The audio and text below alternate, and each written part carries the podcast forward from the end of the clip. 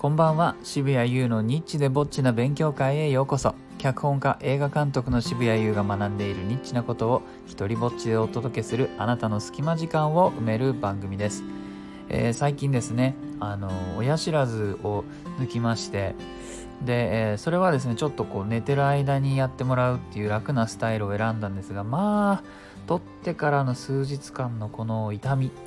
ロキソニンのパワーすごい。まあロキソニンリスペクトです、えーそんなね痛みに耐えながら、えーラジオでお話ししたいことは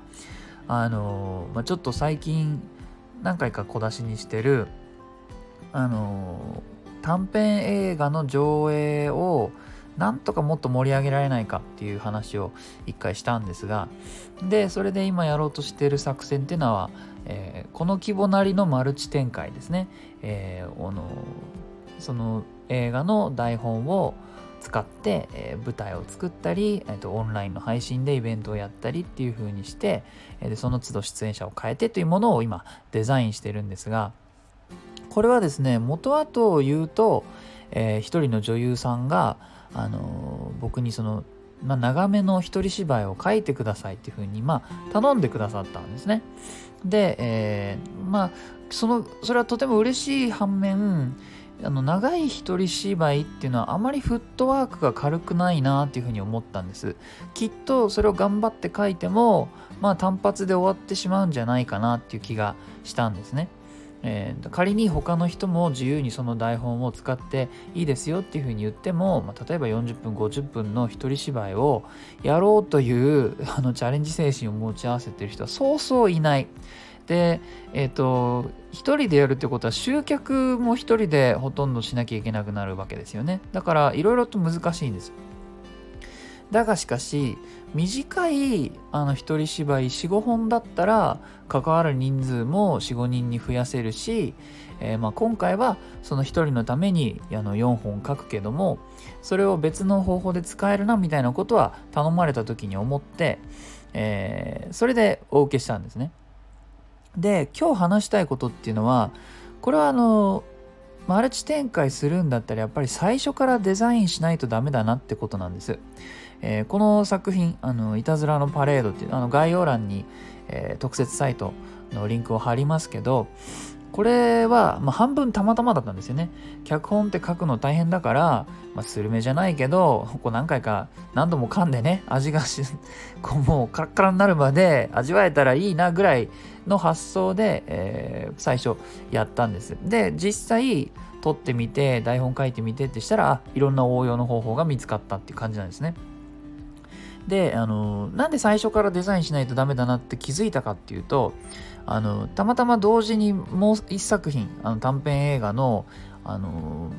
ポスプロ今完成に向かって頑張ってるんですけどもこれは全然一人芝居の台本ではなくて普通の映画なわけですね。何人もいろんな人物が出てきて、えーでこっちはねやっぱ応用が効かないわけですよ。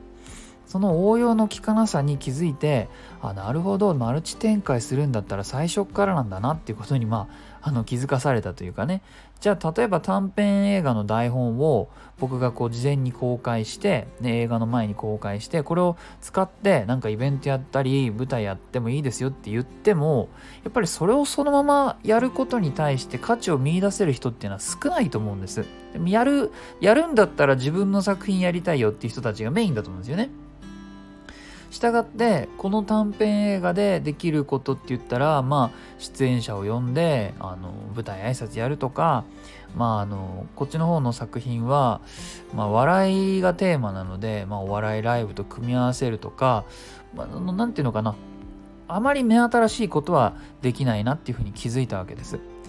それでねこの2つその「いたずらのパレード」というモノローグ群像劇の映画と、まあ、普通の普通のっていうのはあれだけども、まあ、頑張って作ったんでね。あのでもドラマの、えー短編映画。この2つを並べた時に片方はマルチ展開できるようにデザインされていてもう片方がまあそういう風な同じような作戦が全然できない作品なんでこうね対比がすごくクリアに今目の前に浮かび上がっててなるほどと。でこれが今度は意図的にできないかなっていうふうに思ってます。あの5月にちょっとした依頼があって、えーワークショップ映画を撮ることになってるんですが、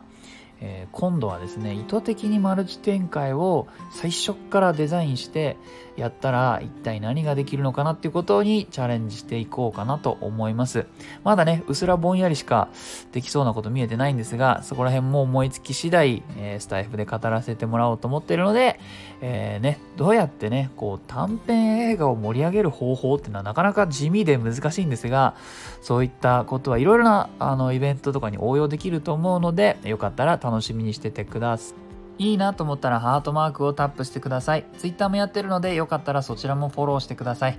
日本で唯一の一人芝居コレクションモノローグ集穴は Amazon で好評発売中です。では渋谷優でした。